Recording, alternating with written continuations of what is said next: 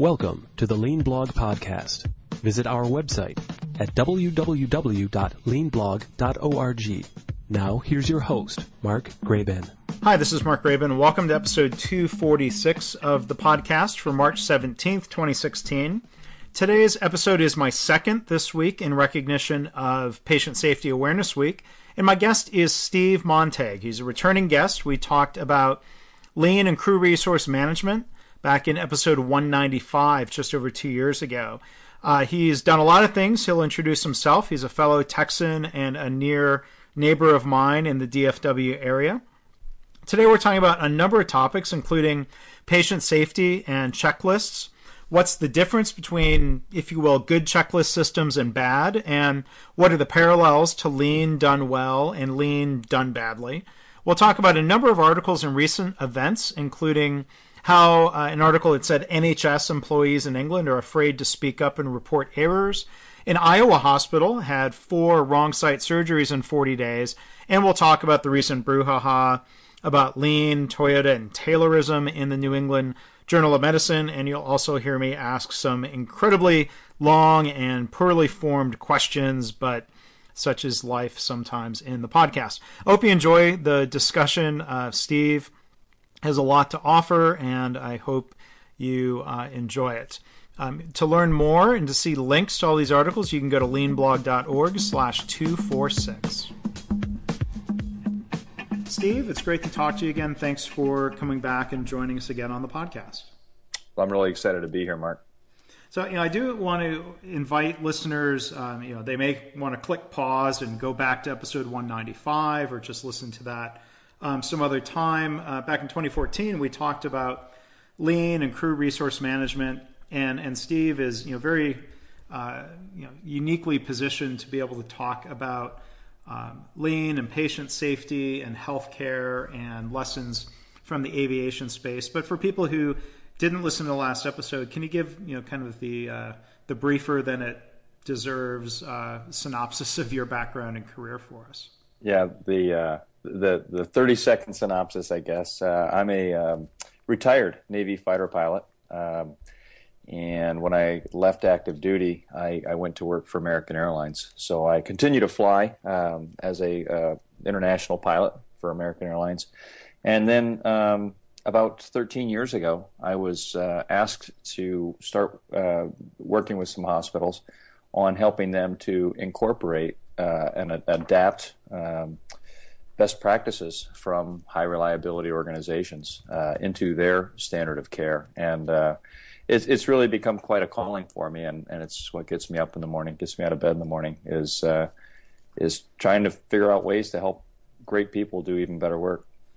Yeah, and you know, as we've talked about before, you know, that's one of the parallels: the recognition that systems and processes and culture matter. Um, that these problems that we see are not the fault of bad apples, and you know it's great that you know that you're coming in and working with these good apples and uh, you know helping them do better work, not just uh, this week, but but every week. And you know when, when I say this week, you know part of the reason we are, are doing the podcast here is to talk about the annual uh, Patient Safety Awareness Week that's promoted by uh, the National Patient Safety Foundation and, and other organizations.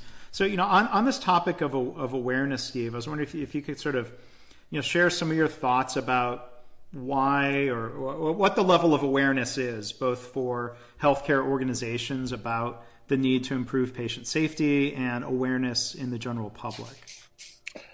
You know, I, I think that they are both on the rise. Um, I, I uh, you know, when I started working with hospitals 13 years ago, um, I, we we often sort of felt like a voice crying in the wilderness, and uh, clearly that has all changed.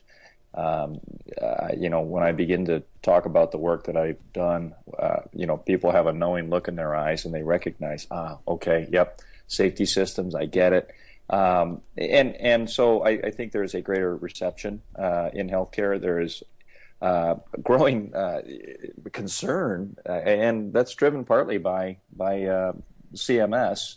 They are are slowly uh, over the years they've been raising the bar on what are acceptable outcomes and what are unacceptable outcomes, and so. um, it's it's both, I guess, a bit of a, a financial prodding, but also, um, you know, I, I, everybody in, in, healthcare wants to do the right thing. I think mm-hmm. it's just greater awareness of, boy, we we sometimes get it wrong, and that is many times preventable. So. Um, I, I, don't generally get as much resistance as I used to get. And then when it comes to the general public, um, you know, uh, so I'm working with some folks in Indiana, and uh, next week I'll be up there uh, doing some workshops uh, up and down the state. And one of the topics that we're talking about is sepsis and the uh, surviving sepsis campaign and such. And um, the my point of contact at the Indiana Hospital Association told me that uh, during halftime of the Bears and Packers game, there was a uh, a one minute commercial about sepsis and about mm-hmm. how it's you know um, it's a it's a big deal and it um, it's a you know patient safety topic and so I, I think they are both on the rise and um, you know so th- I'm not sure that there is a public outcry for it yet. I don't mm-hmm. think it's gotten to that point of awareness, but um, th- I think it is it is rising. Yeah, and you know, it, it's still even with that awareness, um, there's there's still a lot of work to be done. Um, you know, if you look at the data, and this data is always kind of you know fuzzy and hard to know for sure how many patients are harmed or how many people die every year. Uh, it seems like there, there's consensus though that um, the the problem is still a big one, and I think that kind of points to the need, um, you know, to to make this a focus and you know front of mind discussion every single week of the year. Um, is, is, that part of, you know, kind of talk a little bit about the work you're doing with operating rooms and executives? How, how much of the solution is just making sure that, that people give uh, daily priority to, to safety instead of just talking about it occasionally? Yeah, I, I think that that the um, you know, building it into into work practices. I mean, exactly like we do with with, with standard work. You know, um, it, it, makes it easier to to do the right thing, um, to practice safely, um, just because that's how we always do it. And and so, I don't have to light a candle and say, okay, now I'm going to be safe for the patient. It, you you build the safety into the work processes and we do that by working with them and, and building standard work. Um, how do we start a case? How do we start the shift? How do I uh, properly relieve uh, you know, the CRNA uh, so that uh, she can go and, and get a bite to eat? Um, if it's if it's built in and it's just part of the care processes, then then we don't have to, um, you know, stop and stop what we're doing, stop providing care for patients, and be safe. Um, and so safety done well is transparent but not invisible. Mm-hmm. You can point to specific behaviors as to how they hand off the patient, how they brief the case, um, and say that that right there is is a safety statement. That statement right there is intended to open lines of communication and ensure that we are cross-checking our you know one another's behaviors. Um, and so I can see that it's happening, but nobody's nobody is saying, okay, now it's time to be safe. So mm-hmm. it's it's just there. It's in the in it's it's running uh, like an antivirus, um, you know, does on a, on a computer. Yeah, it's, it's it's always there, and I mean, I think you know the phrase safety culture as opposed to thinking of safety as a program. I think that I think you know I think that's important language. Even back in in manufacturing, uh, when when I used to work there, you know, the the best performing companies in terms of employee safety didn't depend on a safety department. It was just built into the way uh, everyone did things, and it was a priority. And, and, it was clear that you didn't cut corners on safety. Bad manufacturers, uh, and I've seen some of this too. They do cut corners on safety because they make, you know, uh, the daily production quota the priority, and, and they tolerate people doing things in an unsafe way. So the, you know, this isn't just a healthcare problem, and not just uh, you know formerly a problem or you know formerly a worse problem in aviation. Some of this, you know, it's, uh, it's just it's interesting human nature of you know uh, on one level nobody would ever really truly want people to get hurt, but it seems like people make excuses in different industries of uh, either why these things are bound to happen or they blame individuals. Um, curious your thoughts on that. Well, it, yeah, um, I, I, agree with you. Nobody, nobody gets gets up that morning and says, "I'm going to be unsafe today." Um, and, and what's interesting is um, is that um, you you almost have to sell uh, safety, and and what I mean by that, for example, is uh, we're struggling with a, a, hospital where we're working, and um, the surgeons are uh, are not interested in in doing a more structured timeout that includes them providing a briefing on the case. Um, here's what we're doing. Uh, here's why we're doing it. Uh, I expect it to last this long. This is my expected outcome. Uh, if this happens, you know, a couple of contingencies and those types of things, um, and they're resisting it. And and fundamentally, I understand why. I mean, I don't think I'm an unsafe pilot, um, and yet I know I'm an unsafe pilot. Which is to say, on any particular day, um, I may do something unintentionally or unaware of it, um, and, and, it's unsafe. And so uh, I don't, you know, I'm certain that that every surgeon in that organization believes that they are safe, and they are. Mm-hmm. Uh, and yet, um, a, a safety culture, as you say, begins with the notion that on any given day, I can be part of an of a team that that begins to uh, practice unsafely. And so, uh, what what we can do though is going right to your point of production pressure and, and financial uh, incentives and and such uh, financial pressure is is um, there there is also in in in being more organized you know um, I don't have to tell you lean practices not only provide a higher quality product but they generally speaking become more efficient as well just because it's a continuous iteration of, of what is best, what is the best way to do this. And so, similarly, um, what we what we do quite often is is point out that the that surgical briefing, uh, starting the case, yes, it's a thirty, it's a investment of thirty seconds of time. The return on that investment is, you know, at least thirty seconds and probably minutes, uh, several minutes of reduced intraoperative time simply because our team is working in a more coordinated fashion. Mm-hmm.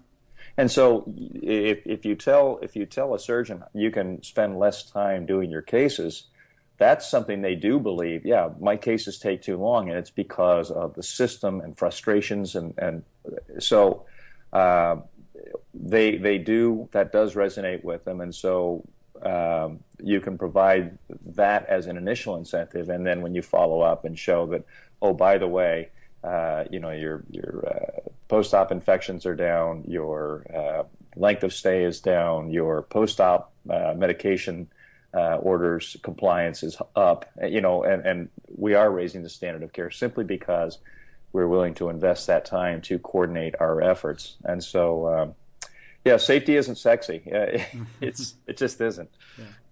But you know, back, back to you know surgeons and you know and the, the general topic of quote unquote resistance to change. I mean, you, know, you would hate to think there's probably not a resistance to safety or a resistance to good outcomes. But what I hear you saying is that there's either you know some some, some sense of denial. They're saying, well, well, I haven't made these mistakes in the past, so I'm not going to make it right now.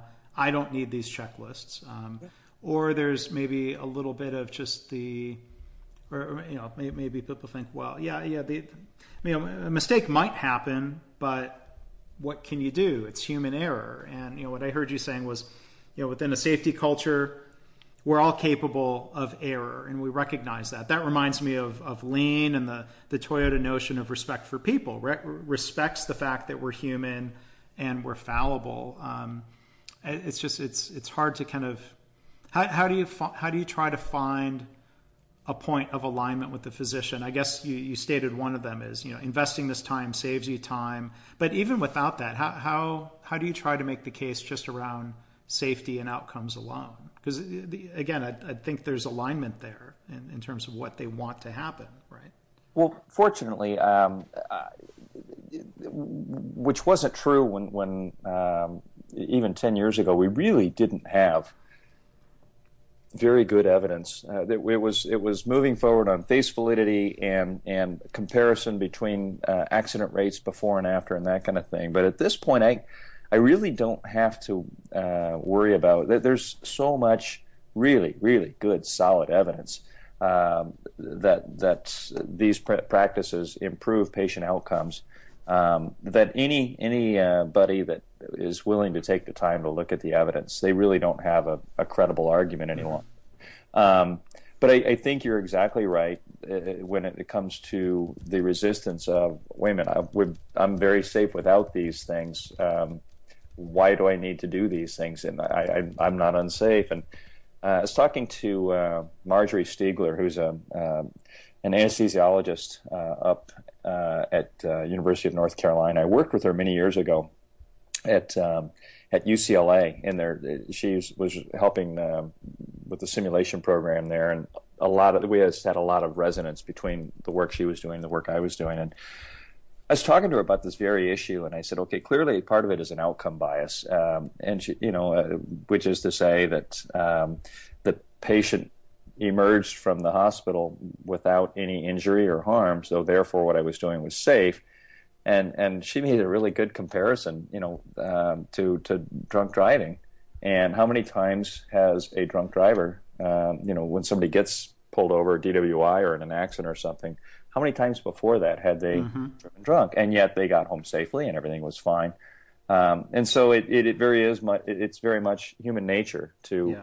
to uh, to point to that and say I don't need I don't need to change anything.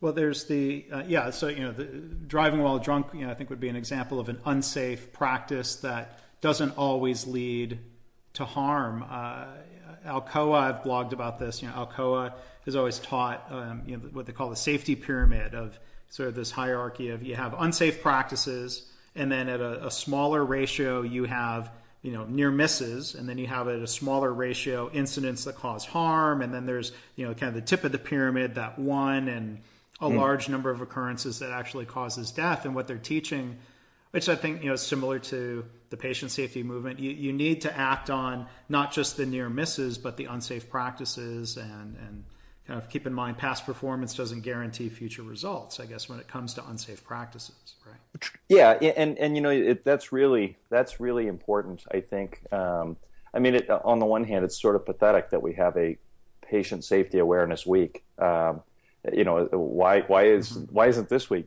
patient safety awareness week or, or next week? Why isn't that patient safety awareness week? What what have you? Um, and and so i think that you you go back to uh, recognizing, um, well, first of all, stating stating very clearly in, in job descriptions and performance expectations that you will engage in specific, very very clearly uh, outlined uh, and defined safety practices, and so you build it into job descriptions, into evaluations, uh, credentialing, bonuses, hire and fire decisions, uh, performance reviews, what have you, and um, if, if you focus on safe practices, then you stay out of the bottom of that pyramid altogether. Mm-hmm. Uh, you know, Intermountain has done that for years, and you know, um, I mean, there's I can't remember what year it was, but they were they they were within I don't know I think it was two decimal points of the stated performance um, goal, and they came up short, and nobody in the system got their bonus. Mm-hmm. And I, wow, that's that's a real commitment to expectations. And uh, I think when you build it into expectations and then have the accountability there mm-hmm.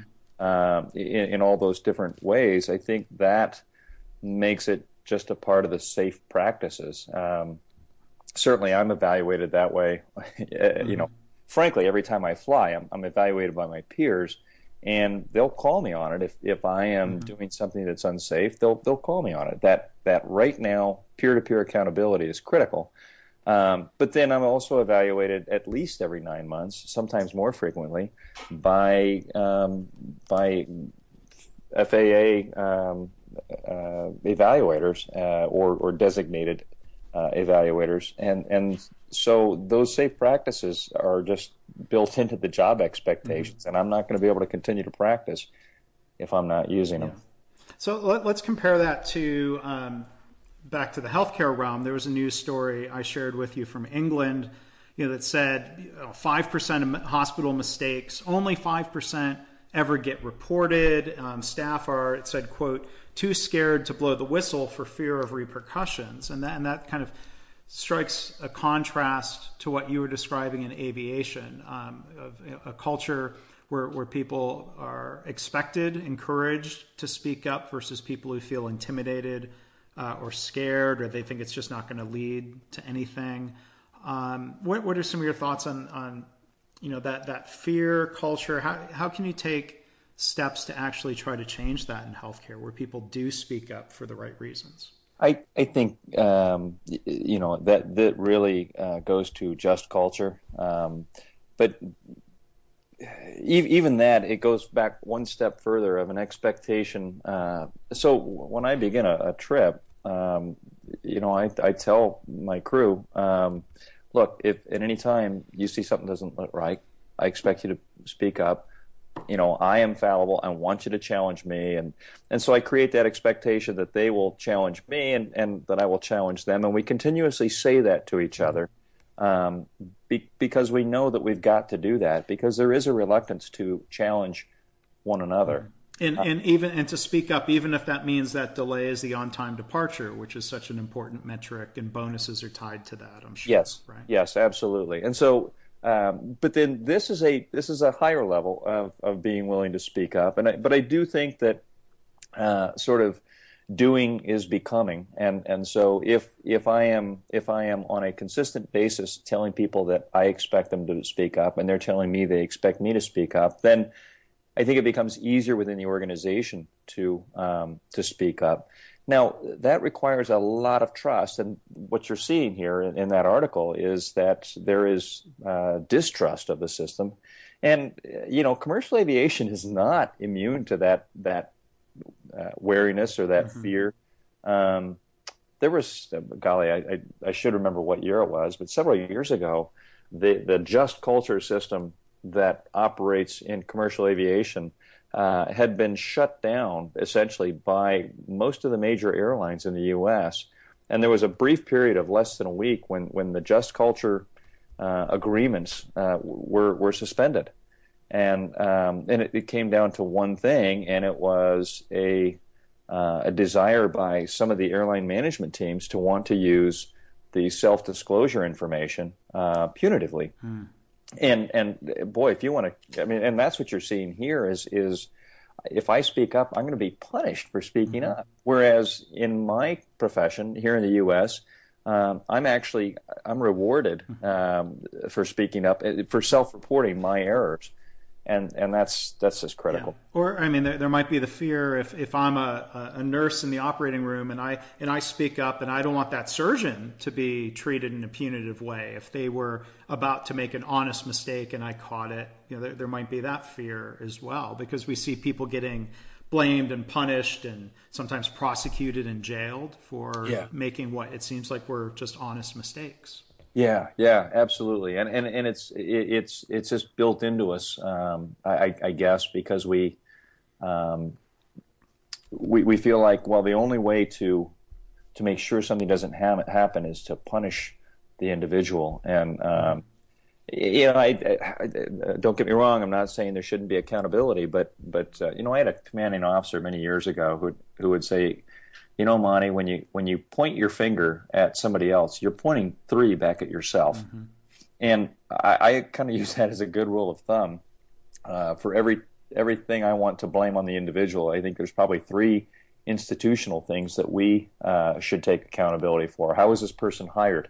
Um, in in you know, if this person is is acting, you know, you talked earlier about unsafe acts. what's our hiring process? Mm-hmm that we got this person in. What are our what are our daily practices? Are they unique in these unsafe practices, or is this pretty much how things get done around here? Um, so on and so forth. It's it's a really fascinating deal, but I, I think that um, moving away from the punitive aspect mm-hmm. and going more to a uh, you know um, sort of a five whys. Okay, well, why why did this happen? And and really being humble and, and honest with mm-hmm. ourselves as an institution about um, about how we aided and abetted or, or set this system up that allowed this uh, this person to make this error or, or um, what have you. Yeah. Well, and there's uh, you can even play five whys if if it's true if leadership says, well, you know, some uh, we've got some bad apples. To your point, who hired those bad apples? Why are we not better screening out the bad apples?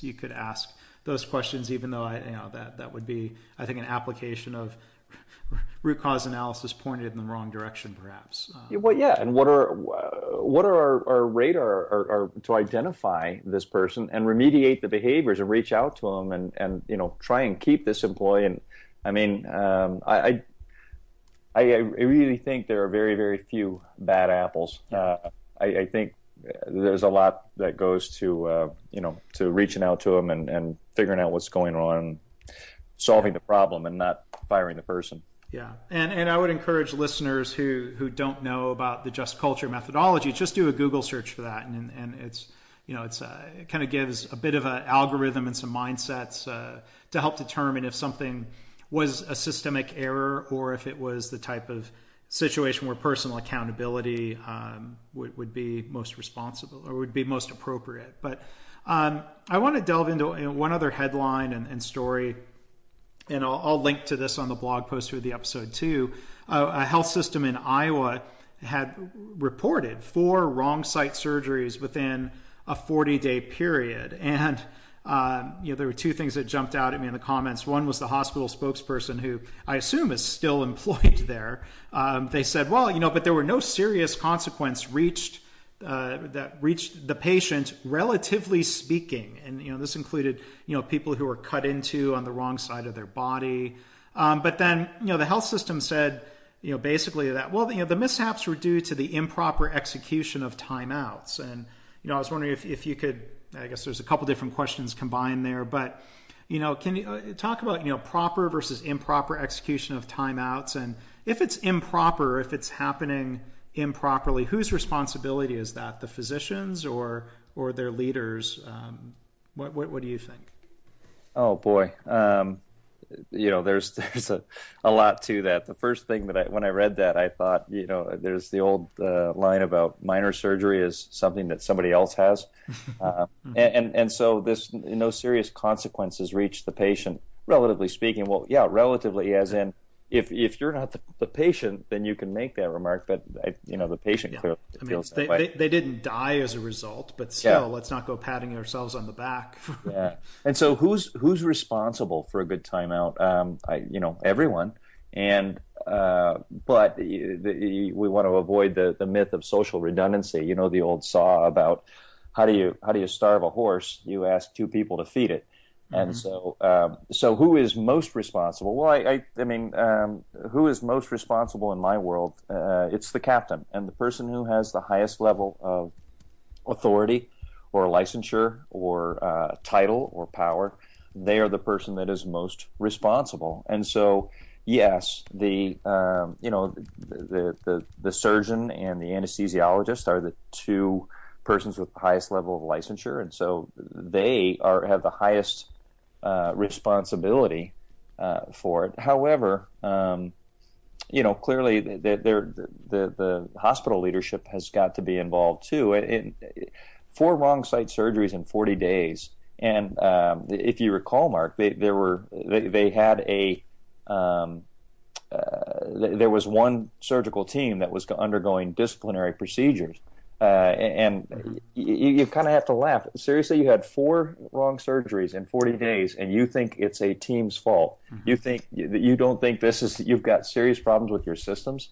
Um, and I guarantee that that um, if you had watched their the timeouts prior to those events, you would have seen um, a compulsory, uh, you know, compliance um, that was that was um, well, we, we met the standard, which is somebody used the word timeout, and there was some sort mm-hmm. of a one person, typically the circulator, because they are the ones, generally speaking, who are held actually held accountable uh, for the timeout. And so, while they don't have any power, or at least they don't have sufficient power, um, they are held to a higher level of accountability. And so, typically, you will see them basically just call out to the room um, and say, "Okay, everybody, here's our timeout. This is Mrs. Jones, and this is what we're going to do." And uh, the surgical techs continue to prepare their instruments, and the surgeon is talking to um, whomever about something else. There is no engagement as a team. I I was absolutely blown away. I was down in Houston uh, last week and observing teams down there, and they did the finest timeouts I've ever seen. I, everybody stopped, turned. Um, it really was uh, interdisciplinary. They were uh, everybody was talking about their role. Um, the anesthesia team, anesthesiologist said, "Okay, this is the antibiotics that were given at this time." and uh, the person has no allergies. And then um, the surgeon discussed, I don't anticipate any blood loss, or if there's a possibility, then we have it typed and screened, so on and so forth. It was truly interactive, and it's what it's what the timeout was always meant to be: is yeah. let's create an effective team, and that's that's what we help organizations do. Um, these folks had, had gone a long way to doing that uh, on their own, and, and that's not easy. Um, mm-hmm. But I really, really admire the work that they've done. Yeah. Well, and you know, when you talk about you know uh, timeouts that are being done in the most uh, you know cursory way to say, okay, yeah, we checked that box. If if that's happening, that seems like one of those unsafe practices that isn't necessarily immediately going to lead to harm, but it's one of those unsafe practices that, in my mind, leaders have a responsibility for detecting. You know, who is there is the equivalent of the FAA observing you as a highly skilled professional pilot? You know, who, who is there observing these highly skilled professional surgeons and their teams to say, wait a minute, here's an unsafe behavior. We have a responsibility to do something in advance instead of just reacting after harm occurs, right?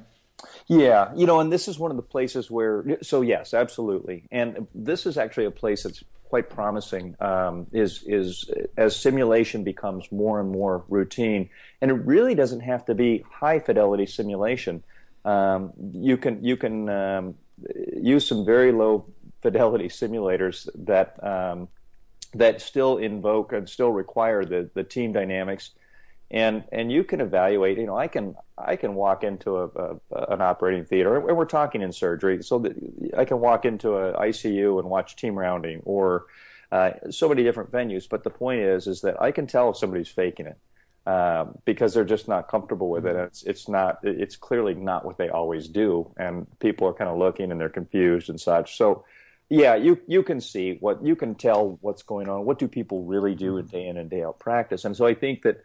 Uh, the more we use simulation and uh, we have, you know, peer to peer evaluations, uh, you know, um, uh, Dr. Atul Gawande talks about um, how it occurred to him that you know the world's greatest golfers and tennis players and so on and so forth all get coaching every week.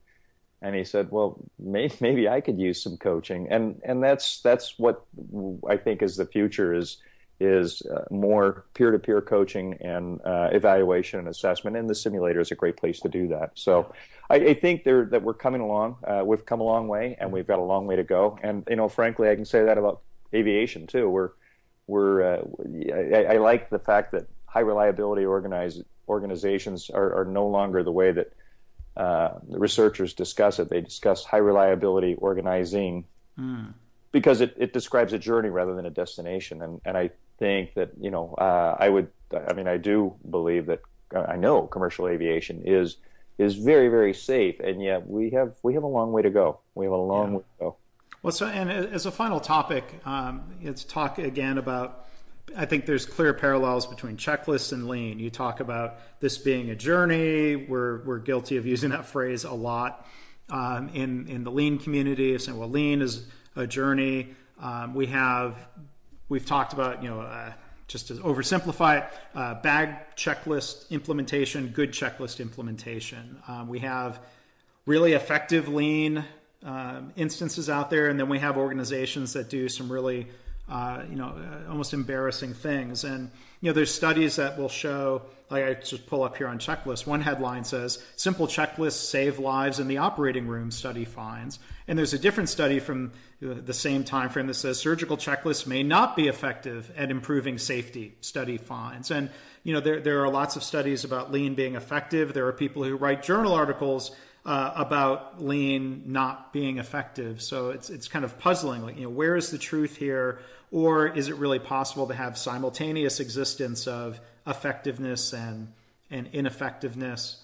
Um, we were also going to talk about, I think, along these lines, you know, an article I blogged about from the New England Journal of Medicine, uh, Pamela Hartzband and Jerome Groopman, a couple of doctors from uh, Harvard affiliated institutions, were, were decrying lean and efficiency experts and saying that this is, you know, uh, not appropriate for healthcare. And they, and they weren't even trying to point to data. It was really more of, a, of an editorial. So, kind of in my long-winded i don't know if this is even ends up being a question i was curious for one you know your thoughts on you know the, these conflicting studies or you know simultaneous existence of bad and good examples um, and then you know that that New England Journal of Medicine article um, maybe you know first off the the good and the bad simultaneously how how is that well um, so I, first of all, I think they are very closely uh, related. Uh, both of the the, the um, articles or issues. Um,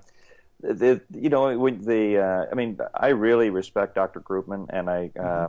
You know, I, I do too. Yeah. When when I when I read through that article, there was one line in there that I thought actually reflected uh, really what their point was, and that is, you know, good medical care takes time and there is no one best way to treat many disorders. Mm-hmm. Uh, you know, it's okay. I get that, um, but um, you know, what they're really decrying is cookbook medicine, and and that's not what I think anybody's advocating for. But even in internal medicine and, mm-hmm. and uh, Dr. Hartzband, you know, clearly there are there's a lot of complexity in some of those diagnoses, but but there there are also some some uh, common elements that all doctors uh, share, and that is they are humans, mm-hmm. and therefore they are um, they are sub.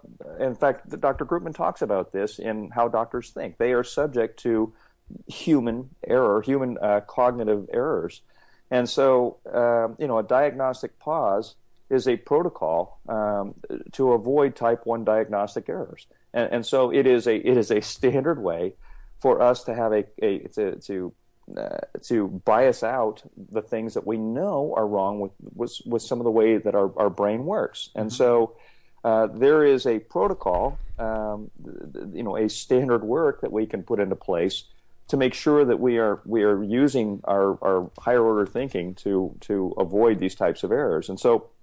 Um, when you read the rest of the article, it's clear that, and, and, this really blows my mind about these two, that they have absolutely no idea what lean is.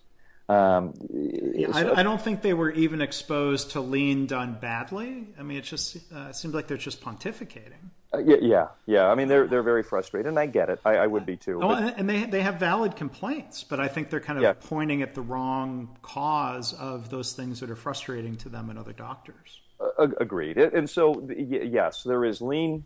Yeah, I love it when I go somewhere, and, and you know, I'm I'm I am not qualified to to really do lean like you do, uh, but I love it when I hear somebody say, "Yeah, we did lean," mm-hmm. and I'm saying, "Well, then no, you didn't." Uh, exactly. And, and, and and so it's the same kind of thing. You know, uh, there's there are checklists done well and checklists done poorly, and uh, Peter Pronovost at uh, Hopkins, mm-hmm. and uh, there's some researchers in Sweden, all of whom have said, look, putting checklists into place without really, really grounding them well in a in a system is actually arguably uh, in, increasing, exposing patients to greater risk.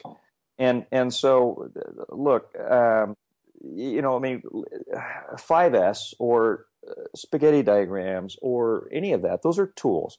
And and very similarly, a checklist is a tool.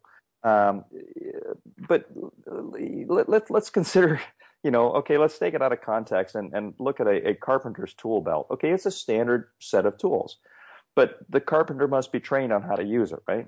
And the same is true with standard work. Uh, you know, uh, the the carpenter has to integrate with other trades, and so um, you know, a, a checklist uh, has it will not work on its own. It's got to be embedded in in teamwork behaviors and just culture algorithm and, and a management system uh, that supports it.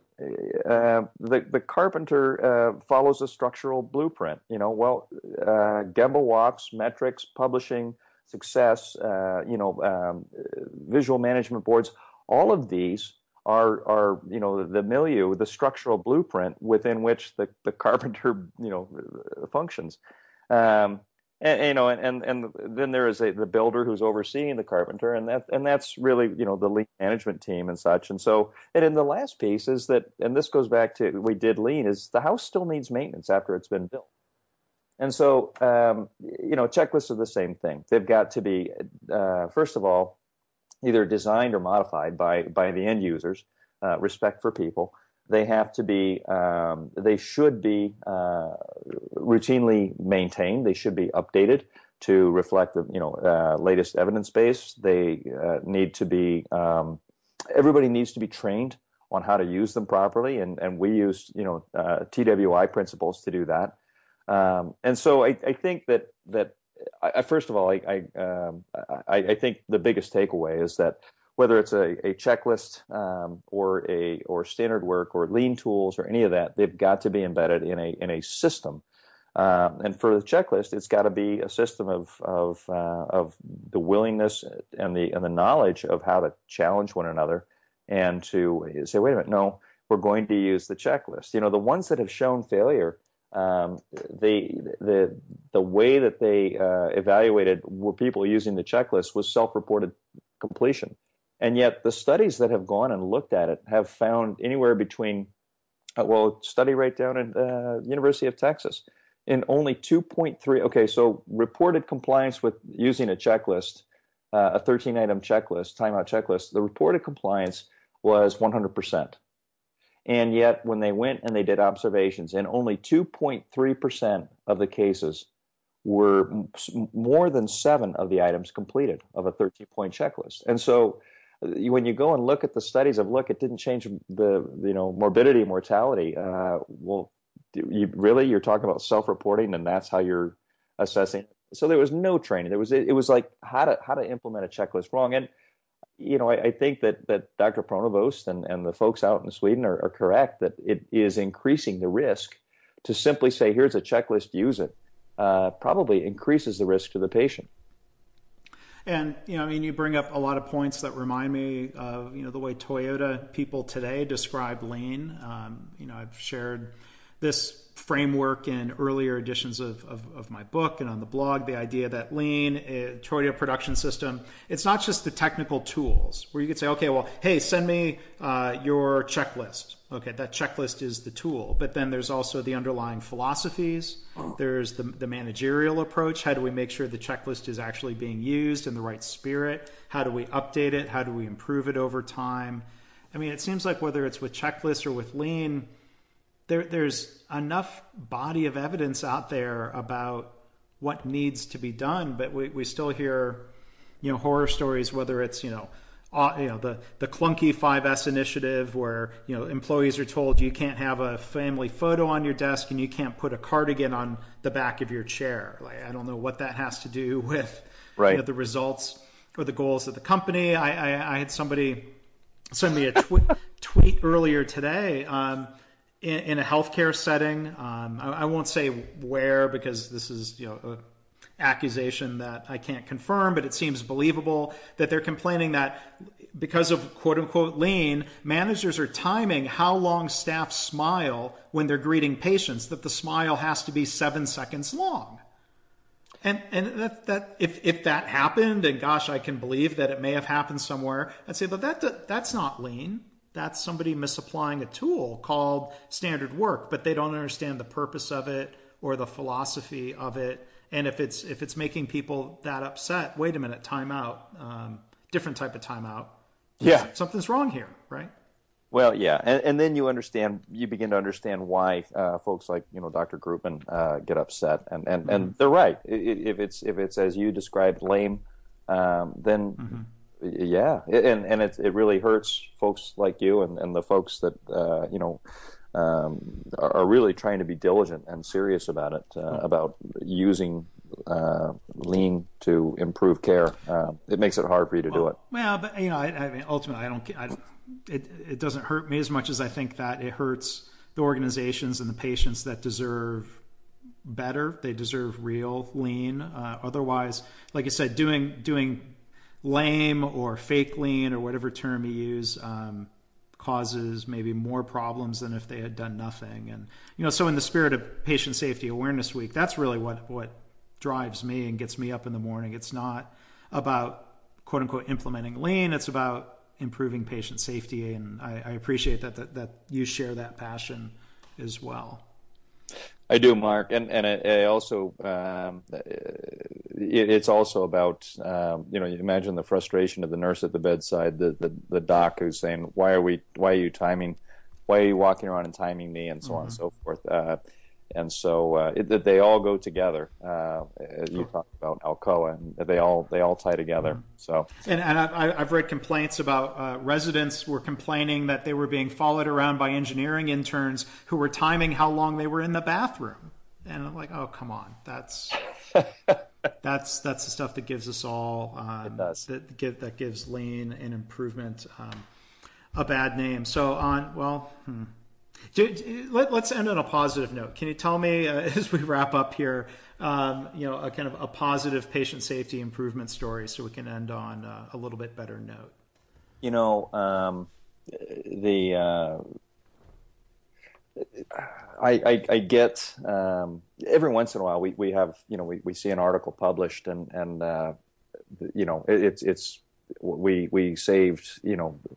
Uh, Ohio State just published a really nice article talking about how much they've invested in implementing the CRM, and, and I got to work with them, and then how much it's saved them. Uh, and, really, those savings are in patient outcomes too. You know, mm-hmm. so that's huge and, and wonderful. But I, uh, I, there was a hospital system um, in Ohio that I hadn't spoken with for several years, and I was afraid that it was going to be those. You know, yeah, we we did lean kind of places where they it was a, a flash in the pan and it went away. And I, I heard from um, their chief learning officer, and she she called and she said, "Oh yeah, we." We do this all the time and it is such a successful program. And we have you know we've, we've caught so many um, you know mistakes and, and possible you know accidents and, and untoward outcomes simply because we, we implemented this this one word. And and that they, they chose the word cardinal and i don't know why but it, was a way to call the team's attention to hey wait a minute this is a safety issue. And they could use that word and it was it was psych- psychologically safe for them to say that and for people to stop and listen to them and and so hearing that you know they had prevented a, couple of OR fires and potentially you know these these wrong surgeries and stuff um, that's boy that that, that makes your day. And yeah. so, yeah, uh, it's sometimes we don't know about about how far things are rippling and, and how they're doing. Yeah. Well, and and you know, for for all the things that are frustrating, um, it's it's good to see the positive and the progress that's being made. Um, even if there's still a lot of progress uh, still to be made, uh, I appreciate that you're helping so many people in that process. So, uh, Steve, thank you for being a guest here on the podcast. We'll, we'll have to do this again. There's so much we could talk about, and it's always a pleasure uh, to chat with you and hear your perspectives. Mark, I thoroughly enjoyed it. Uh, looking forward to the next time. Thanks for listening. This has been the Lean Blog Podcast. For lean news and commentary updated daily, visit www.leanblog.org. If you have any questions or comments about this podcast, email mark at leanpodcast at gmail.com.